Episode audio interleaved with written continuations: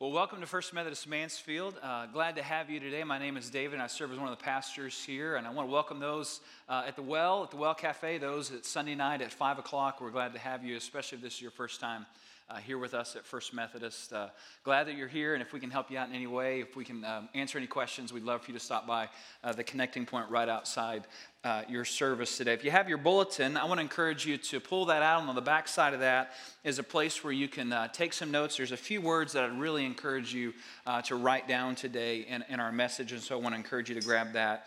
Uh, we are in the fourth week of the season of Advent. And I've shared with you in recent weeks that in the Christian calendar, there are two really important seasons uh, in, in the year. The, the first is the season of Lent, which is the six weeks leading up to Easter.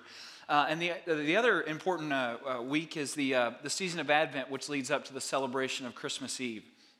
And in both of those seasons, we really have the same emphasis.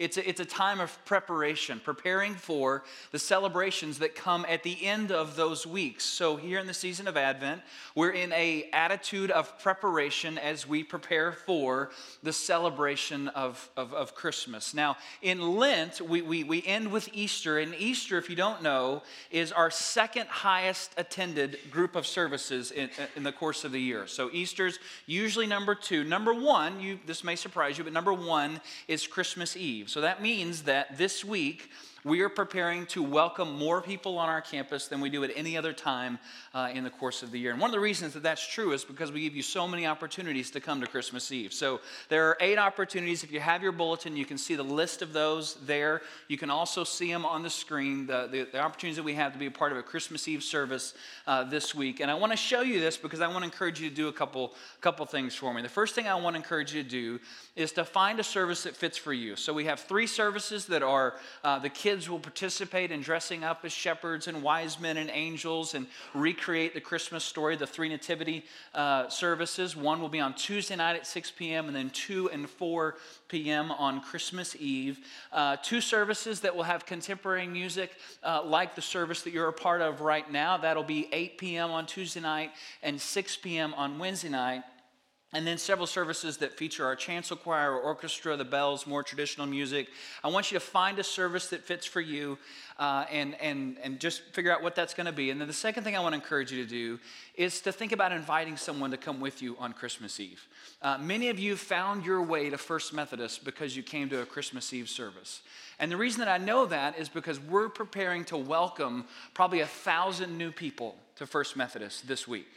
Uh, and so I, I want to encourage you to, to invite people to come. And then the third thing I'd love for you to do is once you find a service that fits for you, if you would like to help us welcome the thousands that are going to come, I want to encourage you to, to sign up to be a greeter.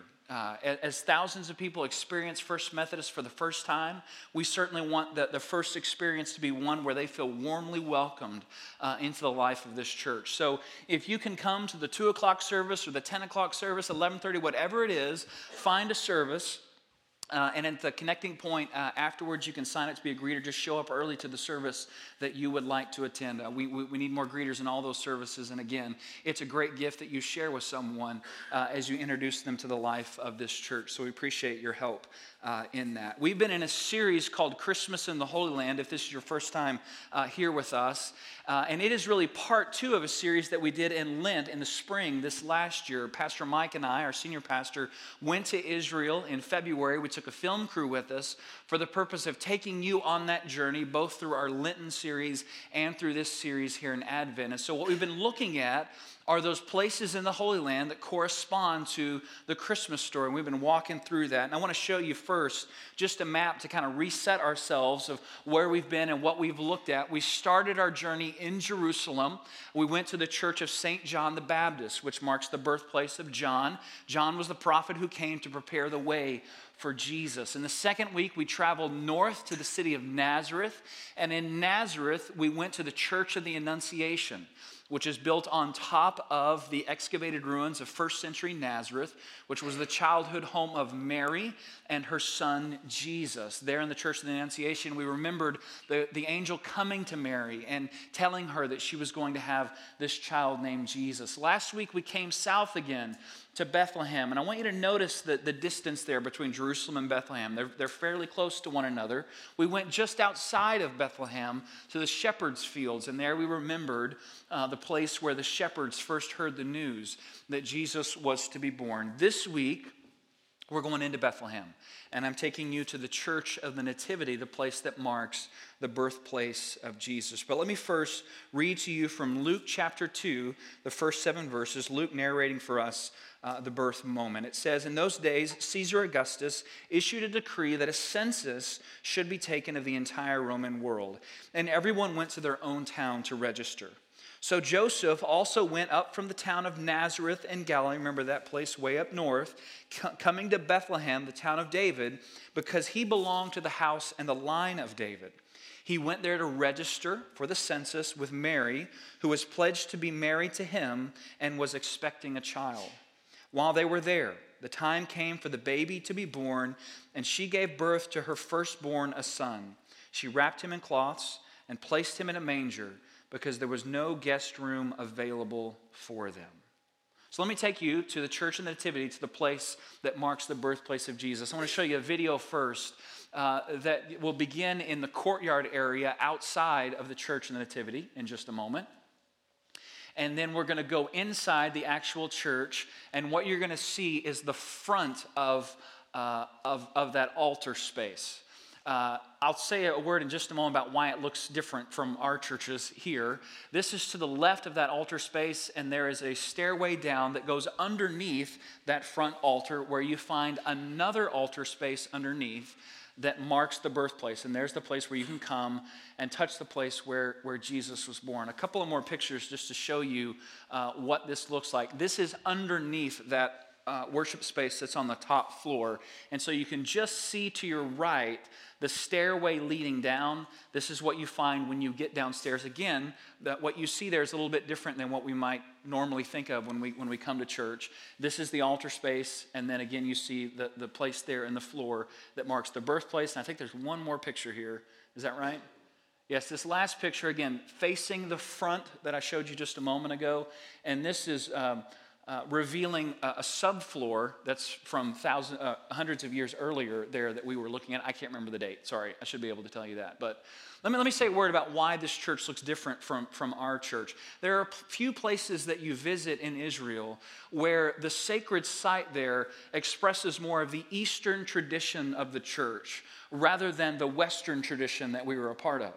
And one of the things that you find in an Eastern expression of Christianity is a greater appreciation for the variety of senses that we have when uh, in worship. So you see candles and lots of artwork that, that adorn a worship space that really make it look different from what we might be used to because it's not our tradition, it's not our culture. The Church of the Nativity is certainly one of those places there in Bethlehem.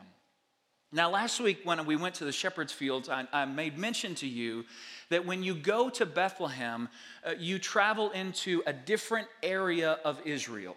You enter into what is known today as the West Bank area. You may have heard that term before, or the Palestinian territory. So, when you make that short journey from Jerusalem to Bethlehem, again, remember the map and how close those two places are. When you make that short journey from Bethlehem, uh, from, from Jerusalem into Bethlehem, you pass through a checkpoint that is a part of a much larger structure that separates Jerusalem and the rest of Israel from the West Bank area and from the Palestinian territory.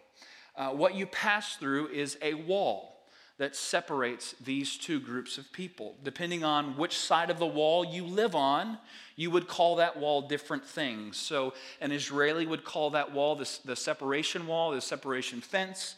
Uh, the Palestinians refer to it with a different name. They refer to it as the wall of apartheid. Let me just show you some pictures of this, uh, of this structure. The wall was built uh, beginning in 2000, and it was the response from the state of Israel uh, to the suicide bombers who were coming from the West Bank area into Jerusalem. Uh, in the original plan, the wall was eventually going to span 430 miles. As of, as of two, uh, 2012, uh, 273 miles of this wall uh, has, have been constructed. Uh, you see here how the wall goes through the countryside. You also get a sense of the height of the wall. Uh, at its tallest point, the wall is 26 feet tall. Um, just for comparison's sake, this wall, which now stretches 273 miles, um, is much larger than the Berlin Wall, which many of us have heard about, uh, which was only 96 miles long. Now, you, you're probably not surprised to hear that there is conflict in the Middle East. Like, I'm, I'm, I'm guessing that no one like showed up and they were like, whoa, I had no idea that they have a problem, get along. Like, what's going on there? I don't know. Everyone knows about that, right? Like, that's not a surprise to you to hear that there is conflict between, between these two groups of people. You may be surprised to know that this is there. You may not have known about the wall that is there in Israel, but it's probably not a surprise to you that there would be something like this that was built for the sake of increasing security in that part of the world. For those who may wonder, uh, since we are going back in 2016, uh, at no point during this trip did I ever feel unsafe. In fact, when you meet the people there, you, you understand that what is portrayed to us in our media is the extreme positions of any particular argument, and most of the people who live there live in peace with one another. Uh, we had a Palestinian guide, we had a Muslim uh, driver of our bus, uh, the other bus had a, an Israeli guide, and also a Muslim driver, and, and they got along just fine. And that's how most people live who, who live in this part of the world. And yet there is this, this place there, this, this separation point that keeps these, these two groups of people apart. Now, the other thing I don't want you to read into me sharing this with you is I'm not making any particular commentary on either side of this, for or against. That's not the reason that I share it with you. But I share it with you to illustrate the tension that you feel as a Christian going into Bethlehem to remember the birthplace of Jesus. But in order to get there, you have to pass through a checkpoint that is a part of a wall that separates two groups of people. Let me show you another picture of this wall that really illustrates that. You, you, see there the artwork, if you will, that has been added to the wall since its construction by the Palestinians. Lots of words and other things there. But this picture, if you can't tell what that is, that is actually a Christmas tree that is surrounded by an artistic rendering of, of this wall. And that picture for me really captures, the, again, the tension that you feel when you, when you pass through a checkpoint to go to Bethlehem to remember the place where Jesus was born. To remember the moment that the angels marked by saying, This is good news, great joy for all the people. And yet to go there, you pass through this reminder. A reminder that, that when you go to Bethlehem, you're reminded that we still live in a world that needs Jesus live in a world that still needs still needs Jesus. We still need the one who came saying, "Blessed are those who hunger and thirst for righteousness, for they will be filled. Blessed are the merciful, for they will be shown mercy. Blessed are the pure in heart, for they will see God. Blessed are the peacemakers, for they will be called children of God." Now, that statement that you cannot go to Bethlehem without being reminded that we live in a world that still needs Jesus, that may seem like the most obvious statement in the world. Like in the context of a church service, it's almost the most unimaginative thing that a, that a pastor could say. Like, oh, wow, the pastor thinks the world still needs Jesus. What a surprise that is, you know? I mean, if you're with a group of Christians and someone asks a question and you give the answer, Jesus, you're in the ballpark, right? Like, you, you sort of, you got to be somewhere close to what the actual answer is. If you just throw out Jesus, you're going to be somewhere. It seems like an obvious thing to say, but here's what I want to suggest to you today as we're uh, right on the cusp of celebrating Christmas, of remembering Jesus' entry into the world, the good news that was for all people, the joy and life and hope that came to us at Christmas as we're on the brink of that.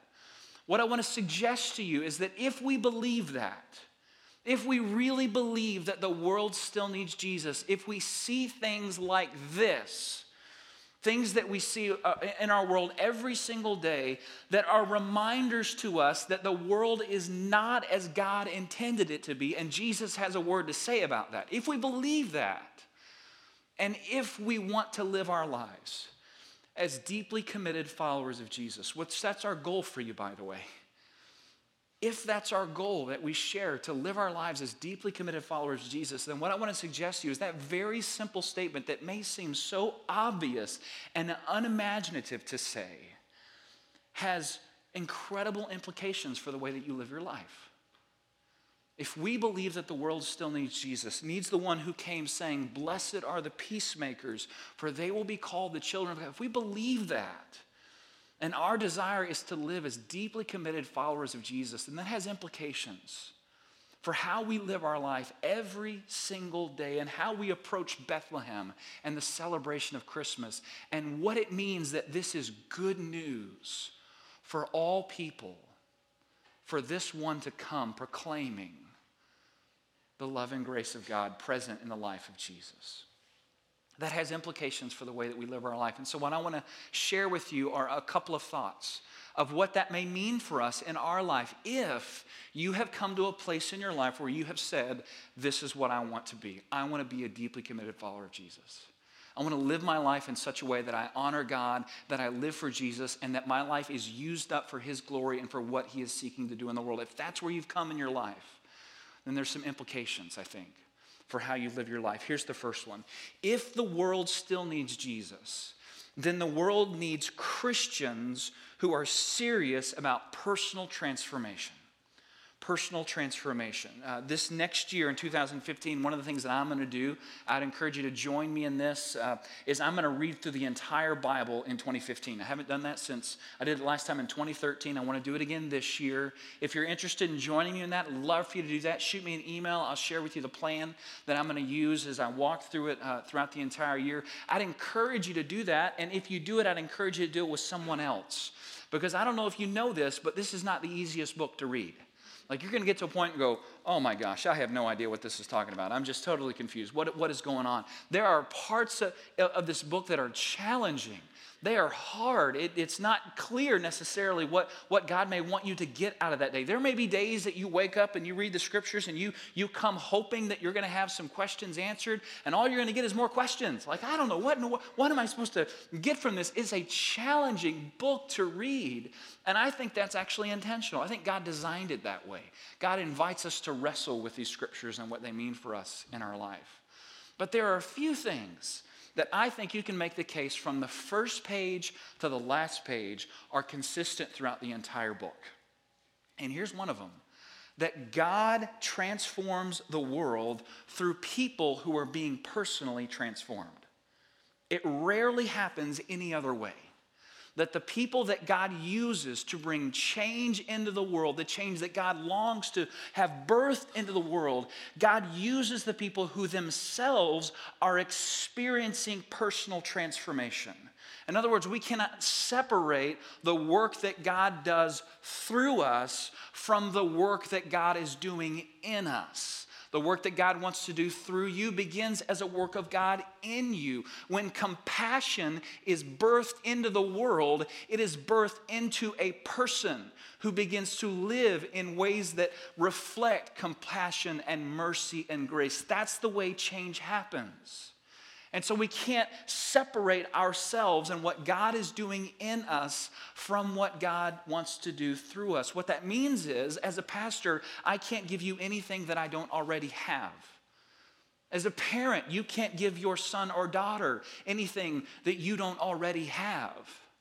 And if our desire as followers of Jesus is to help other people follow Jesus, it begins with our own commitment to wake up every day and say, God, my life is yours. I want to be transformed. I want to become something that I never thought was possible. I want tomorrow to be closer to you than I am today. I want to submit myself to the work that you are doing in me so that you can use me in the work you want to do through me. That if the world needs Jesus, then the world needs Christians who are themselves committed to personal transformation. Because here's the greatest temptation that I've seen in my own life, but also seen as a pastor over and over and over again. The greatest temptation for people who seek to follow Jesus is to come to a point where your life has gotten better, but you are not invested in sharing that gift with someone else. That's the greatest temptation. To come to a place where we say, I feel better. Life is better. I, I have less anxiety. I have less worry. I have more focus. I've, I, my whatever, however you would define better, life is better. But to miss the point that it is then about investing and sharing that gift with someone else. It's a huge temptation to be satisfied with only experiencing God for ourselves without also feeling that calling and that desire to share that gift with others. If the world needs Jesus, the world needs Christians who are serious about prayerful engagement with the world. Let me tell you what I mean by that if this world is not as God intended it to be, if there are things that we see and we say, I don't think that's quite right, I don't think that's how God intended the world to be, I think that is short of the vision that God has for God's kingdom, then understanding what is in line with that, in line with God's kingdom, requires that we spend time with God in prayerful discussion and opening ourselves up to His vision for the world so that we begin to live according to that. That's the nice way of saying that. Here's the blunt way of saying it that we live in a world where we need less opinions and more prayers. Now, notice the irony of that statement, because that's my opinion, all right? But I, I want you to catch that. But I want you to know that that is an opinion that has been prayerfully conceived. I spent all week thinking about, Lord, is this, is this really what you want me to share this weekend? And, and, I, and I felt the conviction that, yeah, this is, this, is what, this is what needs to be shared. Here's what I've learned in, in my own life. If I'm not prayerfully engaged in a situation or a circumstance or a relationship, my opinion doesn't really matter. My opinion offers very little value if I am not prayerfully engaged in that situation or circumstance. And as a pastor, I get asked my opinion all the time about some things that I think are a little bit strange and about some things that I know that are really important, big things that are happening in your life or in our world. And sometimes I don't have anything to say about that. Because A, I'm either not as prayerfully engaged in that as I should be, or after careful, prayerful engagement, what God has led me to is not an opinion to be shared, but a posture that says, I just need to listen more. Here's how James says it James says, Everyone should be quick to listen, slow to speak, and slow to become angry. And here's what I want you to notice we usually reverse the order there. We are usually quick to become angry we are usually quick to speak and we are very slow, if not pushing away from the posture of listening.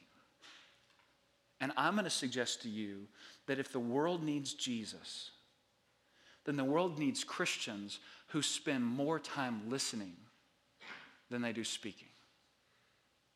That there are big things that happen in your life and in our world and while there are, are, are a, a whole host of people who line up to share their opinion, there are few, there are few who say, I'm going to be prayerfully engaged in this. And I'm going to allow God to lead me in how He would invite me to interact in that, in that situation or circumstance. Uh, I've also learned that whenever I'm personally invested in something, and, and here's what I mean by that it can be as simple as, well, I see something on the news and that makes me worried. Something I see, and I, well, that makes me worried. That makes me nervous. That makes me worried about uh, security or my family, or, or it makes me worry about my finances, whatever it might be. Or, or something happens that I'm worried about somebody and their situation or circumstance. They're, they're experiencing an illness, or whatever level of personal investment I have. Whenever I'm at that place in a situation, a circumstance, a relationship, whatever it might be, if my goal is to be someone who hungers and thirsts for righteousness, someone who practices mercy, someone who is pure in heart, someone who has the capacity to play the role of peacemaker, I cannot get there without prayer. It is impossible for me to find myself in the place where I can live into this vision that Jesus offers to me of what it means to follow him in the world. I cannot get there without prayer. If there's a moment in my this is this is even more vulnerable here. If there's a moment in my marriage where I have to come to the place to say, I was wrong. I am sorry. Please forgive me. The nine most important words for marriage, by the way. But to get to that point, I can't get there without Jesus. I just can't. Maybe you can. Good job if you can, but I can't get there without being prayerfully engaged. I need Jesus to nudge me closer to the vision of who I am called to be and what I am meant to do if that's ever going to happen in my life. So, when you think about those things that worry you, or those things that concern you, or the situations that we see in our world every single day, whether it's a wall that separates groups of people or some other circumstance that happens here in our own nation, then I want to suggest to you that what the world needs is Christians who are prayerfully engaged in that and seeking the heart of God of how we can be a peacemaker, how we can be the people who have the courage to, to walk into that gray area that's in the middle that no one inhabits, and to go there as a representative of Jesus to share mercy and grace and to play the role of someone who seeks peace. That's what it means to follow Jesus. The third thing I think the world needs, if the world needs Jesus, is churches who are actively working for God's better world. And I share this with you if for no other reason to explain why we do the things that we do. You may, some, you may wonder sometimes, why are we doing that? Why, why, are we doing all these things? Why, why, why does Pastor Mike and Pastor Dave, why do they keep telling us about all this stuff that we're doing? And, and, and what, what, is this, what is this all about? Well, we're convinced. We're convinced that if the world needs Jesus, then the world needs churches who are actively working for God's better world. Because the temptation for a church is the same temptation that you and I face in our individual life. The temptation is to just take care of everyone who's here and to forget about the world that is beyond our walls. And when a church finds himself in that place, then that church begins to die. And I think you can make the case that church ceases to be the church. It ceases to be God's vision for what the church is meant to be. That churches are those who should be actively working for God's better world in our community, in our nation, in our region, and around the world. To look at the world and to see those places that are not as God intended them to be and to say, maybe we can help. Maybe we can do something there. Maybe we can make sure that that family has, has food this Christmas. Maybe we can make sure that, that that relationship has a chance to be healed. Maybe we can be those people who can wade into that, that gray space, into that, that middle ground and, and be a peacemaker. Maybe, maybe we can do something about that. Here's something you may have heard Pastor Mike say. Uh, he's been saying it for the last several years. It's, it's our commitment to you that you will never have to apologize for the work your church is doing in our community and around the world.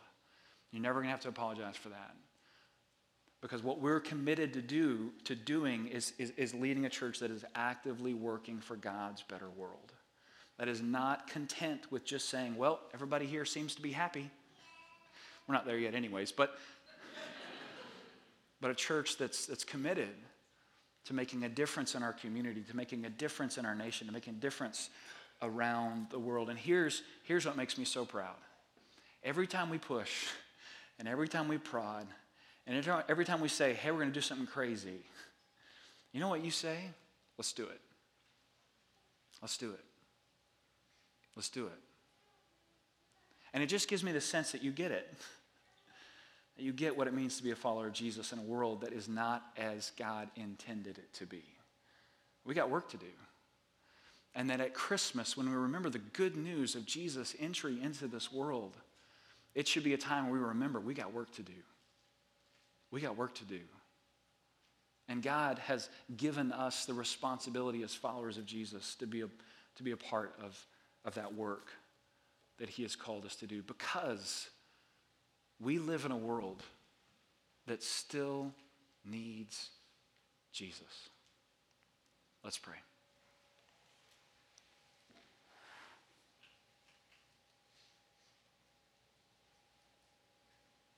Jesus, we confess to you our need of you today. And we confess, Lord, that sometimes we become aware of that only after we have messed it up. When we have tried to do something on our own.